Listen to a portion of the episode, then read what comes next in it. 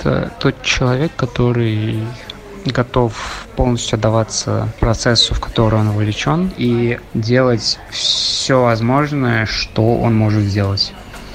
Он довольно такой мягкий, лояльный, непробивной человек, который вряд ли там будет устраивать какую-то бучу или что-то требовать. С ним было тяжело, потому что он довольно упрямый. У нас был с ним момент, когда мы просто совмещали два сценария, его и мой, и каждый из нас дрался за каждый вопрос просто как лев. Подкаст «Им жить».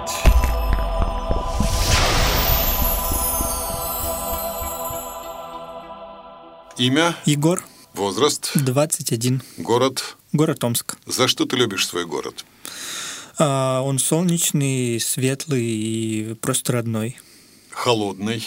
Холодный зимой, но летом вполне себе жаркий, знойный. Опять же, солнечный, это очень приятно. В Москве вот этого не хватает. Что ты не любишь в своем городе? Там довольно мало возможностей, как мне кажется, для развития, низкие зарплаты. Временами он довольно грязненький э, весной, осенью. Как давно ты в Москве? А, четвертый год после поступления в ВУЗ. Что больше всего не нравится в Москве? Ну вот как раз отсутствие солнца, отсутствие снега, слякоть зимой. А, ну и, наверное, час пике в метро. Будущую свою жизнь и карьеру связываешь с Москвой? Ну, пожалуй, что да. Или с какой-то другой страной, с другим городом? Может быть, с другим городом, но в другой стране пока точно себя не вижу. Мне как-то вот березки и все такое более здесь э, приятно и притягательно, потому что, ну, в чужой стране, не знаю, мне кажется, нас там не ждут, во-первых, а во-вторых, ну, хочется как-то в своей быть, свою поднимать, что ли. В качестве продолжения легкий вопрос. В чем смысл жизни? В том, чтобы жить, я думаю, очевидно. Жить как? Жить зачем? Ну, это уже другие вопросы. Сам смысл в том, чтобы жить, в том, чтобы получать удовольствие от жизни, я думаю, это первостепенно. Человек важнее, чем государство? Да, безусловно. А, человек, э, государство для человека, а не человек для государства. Что тебе должно государство? А,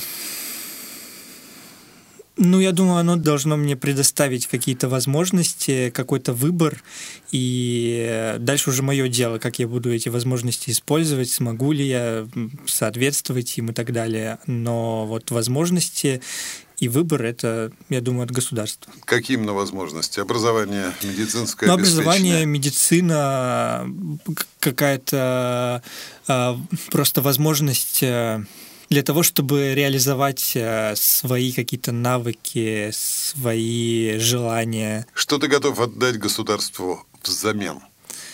А, ну, я готов взять какую-то возможность, если у меня получится на, скажем так, конкурентной основе а, одолеть своих э, каких-то соперников э, и за эту возможность получить ее и на этом поле, которое будет мне вверено в реализовывать, э, реализовывать что-то и, ну, как бы сказать, использовать, в общем, эту возможность и приносить пользу государству вот в том а, месте, где, где я нахожусь, в той профессии, просто в том роде деятельности, которым я занимаюсь. Что ты считаешь обязанностями гражданина?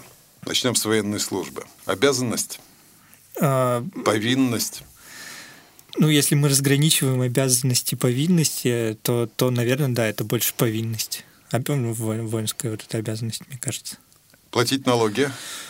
А, ну, это обязанность просто в идеальном мире обязанность, конечно, но в российском скорее повинность, потому что не всегда понятно, куда эти... Вернее, понятно, куда ведут эти налоги, и, к сожалению, они идут не туда, куда их платят, я думаю. Волонтерство. Ну, волонтерство это, это как какой-то такой функционал, э, такая опция дополнительная. Я думаю, в этом нет ни повинности, ни обязанности. Это то, чем кто-то хочет воспользоваться и может, и делает это, а кто-то не хочет, и ладно. Голосование на выборах, на референдумах. Ну, голосование тоже вещь добровольная, я думаю, но это в некотором смысле гражданский долг. Если ты хочешь э, что-то требовать от власти, то, я думаю, ты должен прежде ее выбрать. Ну, или не выбрать ее, но кому-то отдать свой голос, как-то повлиять на э, расклад дел. Мы ушли от вопроса о воинской обязанности. Ты готов служить? Мне просто не надо, у меня есть э, белый билет, по-моему, так он называется, поэтому я уже даже не задумываюсь э, со школьной скамьи об этом. Как ты относишься к болезням? Отрицательно болеть плохо. Ну, а, плохими болезнями э, плохо болеть, а вот, я не знаю, болеть за родной хоккейный клуб, например, я думаю, это, э, ну, если не обязанность, то это очень приятное дело. В медицинском смысле? А, ну, болезни – это плохо, болезни надо лечить. Это обязанность государства? А, ну, тут, мне кажется, два варианта. Либо государство перекладывает э, вот это обязательство лечить лечиться на граждан, и тогда просто у людей хватает для этого ресурсов, хватает финансов, у них достаточная, достаточная заработная плата для этого, либо государство, ну, собирая больше налогов, оплачивая меньшую зарплату, э, берет это обязательство на себя и лечит. В твоей жизни, граждан. в твоей семье были случаи серьезной болезни? И как, как действовало государство в этой ситуации? А, ну, я помню, тяжело бабушка болела у меня лет там 10-12 назад, и а, все плохо, к сожалению, закончилось. Как государство действовало, ну, я знаю, что она лежала в больнице, вроде бы был нормальный уход за ней. А, просто время пришло в какой-то момент, и все закончилось. Но мне кажется, государство там ну, сделало все, что, все, что могло от него зависящее, и уж врачей в чем-то винить э, там нельзя. Поэтому вот таких случаев, когда государство где-то не доработало, нет, я не вспомню. Тема смерть. Думаешь ли ты о смерти? ну, иногда бывает, да. А в каких ситуациях? А, в каких ситуациях? Да, не знаю, просто иногда, иногда приходят какие-то мысли. Боишься ли ты смерти? А, я думаю, глупо не бояться этого, потому что все-таки мы доподлинно не знаем, что, что там дальше после смерти, а любая неопределенность, она если не к страху ведет, то ну, к какому-то дискомфорту. Поэтому, ну да, наверное, страх есть. Как ты хотел бы умереть? Я еще пожить хочу, этот вопрос меня больше волнует, поэтому об этом, о том, как умирать, я не, э, не думал, хотя я вот, по-моему, это Артемий Лебедев говорил, дизайнер известный, а, он говорил, что хотел бы умереть в э, самолете и в, всегда берет последний ряд э, в самолете, чтобы увидеть, когда там будет взрыв, если он будет, застать эту миллисекунду, когда огонь идет на тебя. Э, это не значит, что я бы так тоже хотел, но просто интересное замечание с его стороны я вот запомнил. До какого возраста ты хотел бы дожить? А, ну, до пенсионного для начала. В нашем государстве это тоже задача сейчас не из легких, я думаю. Не случайно. В России надо жить долго. Долго. Да. Говорят умные люди. Как ты хотел бы прожить жизнь? А, прежде всего с удовольствием, чтобы в ней было довольно много событий. Я думаю, чтобы она была насыщена на события. А все материальные ресурсы, достатки, вот это вот все, это, конечно, тоже очень важно, но я думаю, все-таки на втором плане. Вот как раз после событий. В какой мере твоя жизнь зависит от тебя лично, от окружающих тебя людей, от действий государства? А, в большей степени, конечно, я думаю, но жизнь зависит от э, меня самого. Я думаю, если процент раскладывать, то это будет что-то ну, в районе так, 70. Я думаю, я возьму на себя то, что меня окружают, окружают люди, какая-то обстановка, я думаю, это процентов, ну, 15, процентов 10 э, я еще отдам государству, это вроде 5 остается, да, у нас? Ну и 5, я думаю, это дело случая, везение, удача. Что для тебя успех в жизни? Успех – это вот как раз, э, я думаю, соответствие твоих ожиданий и того, что у тебя сбылось в жизни. То есть вот если ты поставил какую-то планку, добился ее, и вот это уже успех. И неважно, кто-то там, планка может быть какой угодно, ты, может быть, решил заработать там 30 миллионов долларов за жизнь, заработал, стал успешным, для тебя это успех. А может быть, ты хотел там трех детей, родил трех детей, и вот успех для тебя это. Какую планку ты себе ставишь в жизни? А вот сложный вопрос, потому что планки, наверное, меняются, и я пока не готов сказать, что у меня есть какая-то четкая вот такая жизненная абстрактная цель на период своего существования. Вопрос выбора между карьерой и семьей. Что выберешь? Мне кажется, этот вопрос больше, наверное, более трудный для ну, представительниц э, прекрасного пола. И им, наверное, сложнее делать этот выбор, а, а для мужчины, я думаю, это более карьера и семья это взаимосвязанные вещи, и если, если ты там хочешь большую семью, опять-таки в России, да, то ты должен быть успешным, поэтому ты должен развивать свою карьеру, и противовеса тут противоречия не вижу. Ты хочешь большую семью? Ну, так, чтобы много детей, не знаю. Что для тебя? Я думаю, большая семья хорошо, когда, э, ну вот не, не, не та большая семья, которая вот первая, да, для тебя, а вот вообще там дяди, тети, племянники, и вот это вот все. В этом смысле у меня уже большая семья, поэтому я этим доволен, конечно. Что для тебя семья? Дом в первую очередь, родственная общность или что-то другое?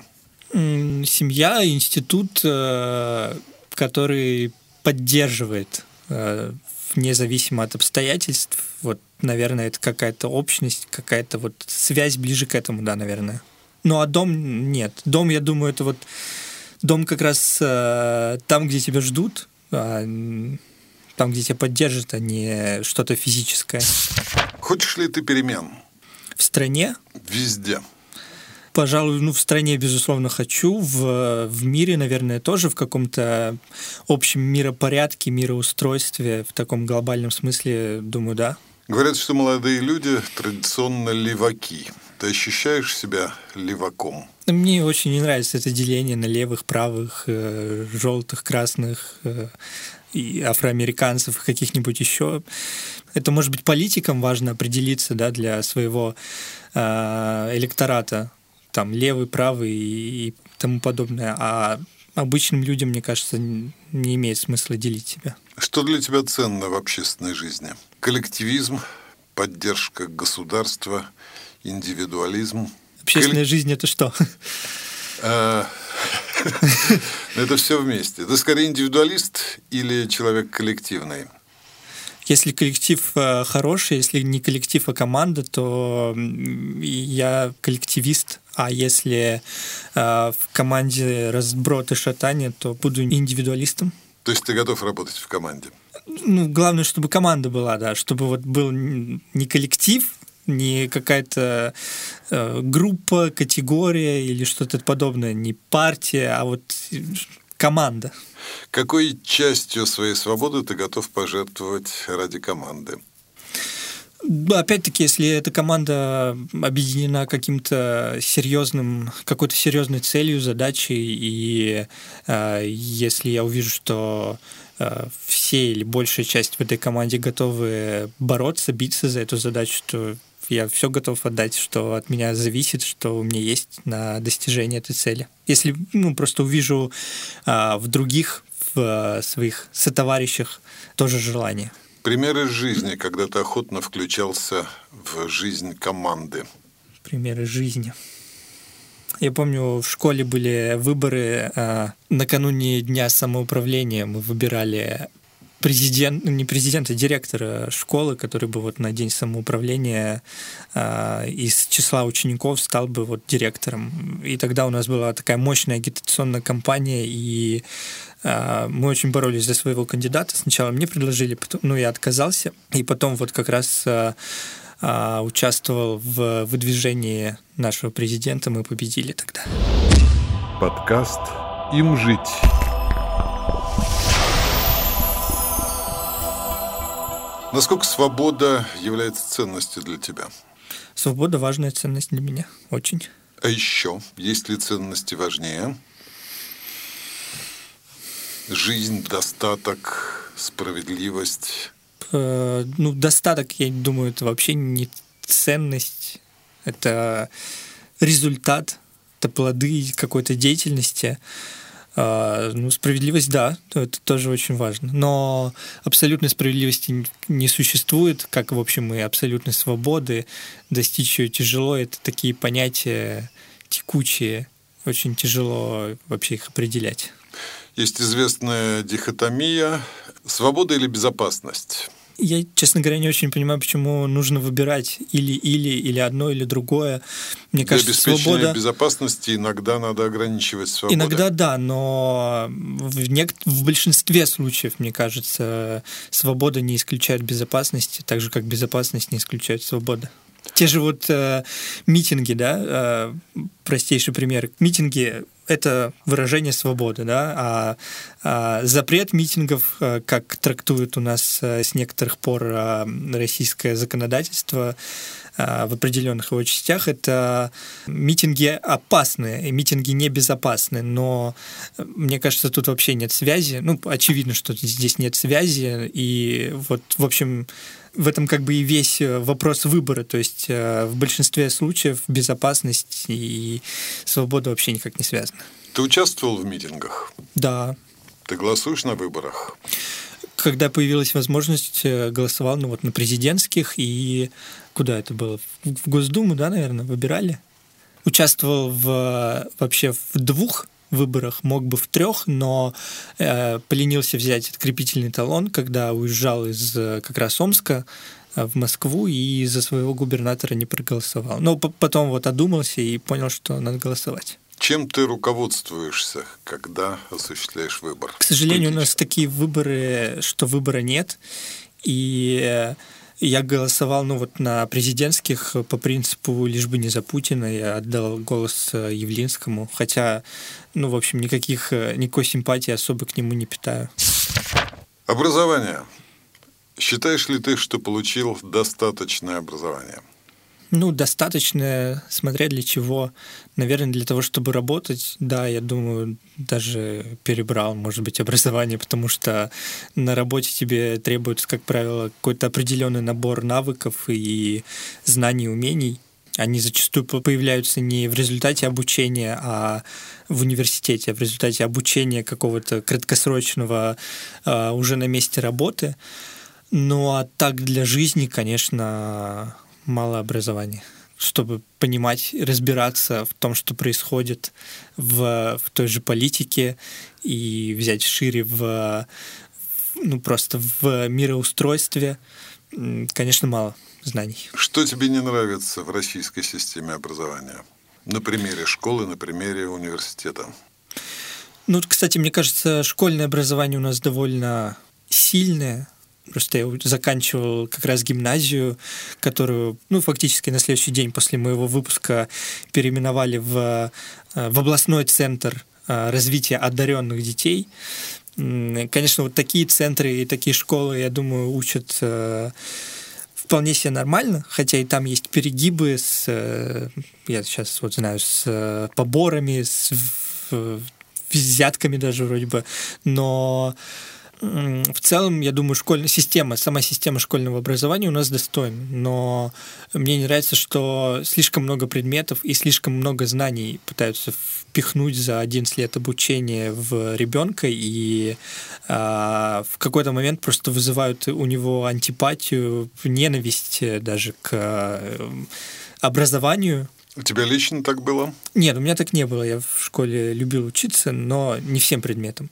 И вот как раз это вторая проблема, мне кажется, когда ты не можешь выбрать, э, чему учиться, и когда тебе нужно... Когда ты вроде бы понял, что ты не будешь ни химиком, ни физиком, но тебе нужно учить эти параграфы, делать эти лабораторные работы и оцениваться наряду с теми, кто планирует быть как раз и физиком, и химиком. Вот я думаю, большую универсальность нужно вносить в школьное образование и пытаться меньше, но более обдуманно вкладывать э, знания в э, детей. Ну а в университетском образовании я за 4 года обучения в э, ВУЗе очень часто встречался с халатностью, когда преподаватели опаздывали на пары, когда просто не приходили на занятия. Преподаватели, не, не студенты. Ну, в общем, вот такая халатность, да, термин, который более часто используется по отношению как раз к медицине, к врачам, а, он меня очень насторожил и в а, университете. О будущем. Готов ли ты запустить свой бизнес, открыть стартап? Сейчас, конечно, нет. Для этого, мне кажется, нужна сначала идея, а затем деньги, либо понимание того, как эти деньги найти. Вот, может быть, с идеей-то я и смогу собраться, если захочу, а вот э, с пониманием, ну, с деньгами точно нет, а с пониманием того, как их найти, тоже, мне кажется, скорее не смогу совладать. Не знаю, вот этой предпринимательской жилки, она необходима, мне кажется, для создания любого э, стартапа, любого бизнеса, и вот у меня чувство, что я и не обладаю. Э, готов ли ты искать партнеров по будущему бизнесу? Жизнь заставит, наверное, придется и этим заняться. Не знаю, просто если это делать, то нужно сесть, ду- начать думать и как-то обстоятельно этим заниматься. А когда ты ну, особо не размышлял об этом, сложно понять, готов ли ты или нет. Готов ли ты работать в государственной компании? Тоже э, много оговорок, наверное. Так в целом готов, пожалуй, но все зависит от того, что делать, на какой должности. Будет ли это как раз противоречить нормам справедливости, свободы и так далее. Потому что я уверен, далеко не все э, люди, работающие в государстве, это люди, которые приносят там только вред. Я думаю, много пользы от них тоже мы получаем. Ну, немного, но какую-то получаем. Готов ли ты работать на государственной должности? А, ну вот я сейчас досмотрел сегодня фильм, э, сериал «Слуга народа» украинский, где будущий президент Украины Зеленский играет э, президента.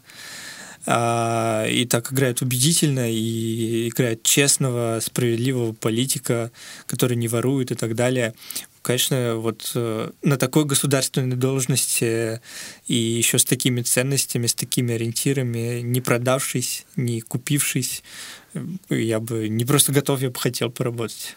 Исполняет ли государство в России свои обязанности? Большей частью нет, я думаю. Твои основные претензии к нему? Нет свободы, и от этого нет э, много чего еще. То есть э, люди не могут сейчас уже и власть покритиковать, и выйти с какими-то своими требованиями на улицу. От этого власть э, теряет вообще все ориентиры, не понимает, что происходит в стране, или понимает, но ничего с этим делать не будет, потому что не встречает никакого сопротивления, уничтожив все предпосылки к нему. И вот такой замкнутый круг получается, что э, нет э, свободы и возможности как-то выразить свои недовольства, и от этого ничего не меняется в стране. Ты ограничения какие-то почувствовал для себя лично? В чем была ограничена твоя свобода? А, ну вот э, я даже после после того, как э, несколько десятков дел уже прокатилось по стране с обвинениями в э, лайках и репостах, я пару записей у себя ВКонтакте удалил. Тоже так вот э, не знаю. Ну, я думаю, это тоже коснулось меня. Это тоже как-то болезненно. Ну, опять-таки, митинг я с удовольствием бы вышел. А, ну, сейчас как-то особо не зовут э, никуда. КПРФ вроде митинговали э, недавно, но какие-то силы, которые по взглядам похожи на мои, не, не, не, не идут уже на улицу. А я думаю, как раз это следствие того, что ну, сейчас есть угрозы для выхода на улицу, а вот я пошел с удовольствием. Если бы, ну, если бы кинули клич, так более-менее мирно выйти. Кому бы ты хотел задать вопрос?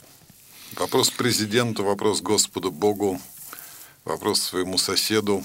Как интересно, что вы сначала сказали президенту, потом Господу Богу. а, ну, вообще и тому, и другому бы я хотел спросить, хотел бы что-то спросить, но только не один вопрос, а ну хотя бы минут 45 на и в прямом эфире, интервью, да. В прямом эфире. В прямом эфире, конечно. Чем прямой эфир отличается от кривого? Можно же все вырезать в кривом, а в прямом вырезать так, что ничего не останется, а в прямом все как на ладони. Если серьезно, есть ли человек, с которым ты хотел больше всего пообщаться? Надо подумать. Надо одного, да, выбрать? Ну, желательно, да. Не, А, не группу Битлз. Из э, ныне живущих. Да можно из любых. Ну, не знаю, мне кажется... Наверное, с Гитлером бы я поговорил. Вот так. О чем? А, Есть Брейвик, кстати. Да, не знаю, Брейвик. Ну, вот как-то всегда думаешь, э, что те, которые ушедшие люди уже как-то больше какой-то вклад внесли, больше сделали более масштабные фигуры, поэтому, наверное, больше о них думаешь. И, ну, а с Гитлером, мне кажется, ну, как-то вот по-человечески интересно было бы по- попытаться с ним поговорить. Можно ли было бы вообще это сделать? Понять вообще, что это, фанатик какой-то или просто политик, который преследовал какие-то цели свои. В общем, просто пообщаться, чтобы понять. Вроде вот, ну, пойдешь ты к Путину, да, не знаю, мне кажется, там все настолько очевидно, что и не о чем спрашивать. Даже, в общем, к Сталину, наверное, пойдешь. Ну, тоже примерно все понятно. С Гитлером, мне кажется, немножко другая история. Ну и тем более, это слишком нереально как-то и слишком круто поговорить со злодеем величайшим. Если, ну, что-то он, есть такое в этом. если бы он тебе что-то сказал и предупредил, что это off the record, ты бы опубликовал это? Ну, конечно, потому что Гитлер же все уже, он уже рип, поэтому что бы он мне сделал? Более легкий фрагмент. Как ты относишься к еде? Я положительно исключительно очень люблю покушать. Имеет для тебя значение качество еды? Безусловно, имеет. Есть ли кулинарные пристрастия? А, ну, я люблю мясную продукцию различную. Мясо, там всякие гуляшики, котлетки, э, колбаски, сосиски, сардельки. Ты умеешь Сладенько люблю. Умеешь готовить сам? Москва заставила, да, научиться. Готовлю по тетрадке. Ну, раньше готовил по тетрадке, которую мама от руки написала с э, рецептами. Сейчас уже тетрадку эту потерял. Она предложи- предлагала переписать все рецепты, но я отказался уже. Все в голове есть. Снятся ли тебе сны? Да вроде нет. Так не так, припомню. так, так не бывает. Не знаю. Не запоминаешь. Может быть. Как ты переживаешь свои навязчивые идеи, если они есть? Ну, вообще разные идеи бывают. Наверное, это навязчивые, да, и а, если они тебя долго преследуют, а, ну, я тяжело их переживаю, потому что если какая-то мысль в меня попадает, то она долго вертится, но, как правило, проходит либо со временем, либо со сменой активности. То есть, э, может быть, ну, как-то полезно отключить мозг, пойти побегать, там, поиграть в футбол, хоккей. Вредные привычки? Ну, я не пью, не курю. Тут я вас разочарую. Вредных нет. Может быть, только вот как раз э, в эта вредная привычка самокопания и не самокопания даже, а вот э, такого неэффективного, неэффективной борьбы с э, вот теми самыми навязчивыми мыслями, неприятными всякими разными. Полезные привычки? Я не знаю. Не знаю. Ты охотно обращаешься за советом или предпочитаешь продумать сам? Ну, я, как правило, обращаюсь э, за советом, когда уже какое-то решение есть э, во мне, оно сформировалось, и я как бы, может быть, кому-то на утверждение могу подкинуть э, вот эту мысль, которая у меня зародилась. Правильно я делаю или неправильно, вот так скорее. Любовь есть? Конечно. Ты ее уже встречал? Не знаю, вот это непонятный вопрос. А, Ну, в смысле, сложно. Вопрос понятный, ответ найти сложно. То ли она вот есть и только раз встречается, исходя из этой логики, я ее никогда не встречал. Или а, она встречается многократно. Вот этот вопрос я тоже себе, кстати, задавал. Можно ли полюбить несколько раз? Ну так, по-настоящему всерьез. Или, или нельзя? Или любовь, она вот такая единократная? Не знаю, пока ищу ответ. Справедливость. В чем она? А, Справедливость, э, она в том, чтобы поступать... э, Она в том, чтобы видеть... э, Как сформулировать, это сложно. Э, Вроде какое-то ощущение есть э, внутри, но так артикулировать это сложнее дело. Может, ее и нет? Да нет, она точно... Ну, может быть, ее нет в мире, но я думаю, стремиться к ней нужно. Я думаю, что справедливость это... а, Это когда ты э, видишь, что происходит, когда ты обращаешь на это внимание, и когда ты делаешь... Совсем запутался. Ну, в общем, когда ты что-то... Э, когда вот есть у тебя какое-то дело, вот то, чем ты занимаешься, род твоей деятельности, э, это дело э, как-то развивается за счет каких-то событий. Ты видишь эти события, ты готов их воспринимать, ты готов их анализировать, как-то чувствовать, ощущать и, исходя из этого, формировать э, свои дальнейшие поступки. Только формировать по-честному, без каких-то пристрастий к одному или другому, к одной мысли или другой и так далее. Вот как-то так. Вроде Закон или правила и справедливость часто противоречат друг другу. Как решить эту проблему? А так ли часто они противоречат? Ну, бывает, конечно, наверное. Но мне кажется, опять-таки, как и в случае с той безопасностью и свободой, разница ну, часто невелика. И что вот если там э, чиновник наубивал э, на этом своем Кавказе, сколько, я не помню, уже людей, и не сидит, это что, нарушается? Закон или справедливость? Нарушается и то, и другое. Или человек, который засел за репост, что здесь нарушается? Закон, но можно ли называть это законом? Я думаю, нет. Закон справедливости, безусловно, нарушен. Так что я думаю, тут тоже грань не такая уж великая. Чем бы ты хотел закончить этот разговор? Закончить? Все когда-то кончается. Все как-то, ну просто как-то резко кончается, так. Э, не знаю. А тоже как-то, мне кажется, не обязательно как-то определенно ставить точку во всем. Все так жизненно идет, течет, продолжается. И на чем заканчивается, пусть на том и заканчивается. Что-то мы можем изменить, что-то в состоянии сделать э, другим, а во что-то просто не надо вмешиваться. И если есть какие-то предпосылки что-то заканчивать или наоборот что-то начинать, надо делать это. Подкаст им жить.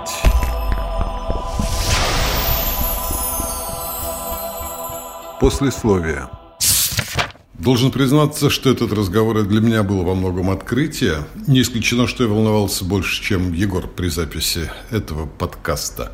Для меня несомненно, что это уже сложившийся взрослый молодой человек с очень большой перспективой – у него есть представление о жизни, есть свое мировоззрение, и он его не стесняется и готов и говорить о нем, и отстаивать свои убеждения. Мне было интересно поразмышлять вслух над вечными вопросами бытия, но у таких разговоров всегда есть один большой минус. Вопросы слишком сложные и требующие времени на обдумывание. Этого времени по ходу диалога у тебя нет, ты вынужден быстро оперативно реагировать на то, что тебе говорят, поэтому многое оставляешь за кадром. Я вот, например, когда мы говорили о медицине, не рассказал драматичную историю из своего детства, как чуть не ослеп из-за врачебной ошибки, и как потом все семейство меня выхаживало. Но самое главное мое упущение в этом диалоге это то, что когда мы говорили о том, с кем бы я хотел поговорить, я назвал Гитлера, но как только вышел из студии, сразу понял вспомнил, что очень хотел бы поговорить со своей бабушкой, которой сейчас уже нет. Но тем не менее, слово не воробей, так что все вышесказанное мною в подкасте подтверждаю. Егор Бульчук.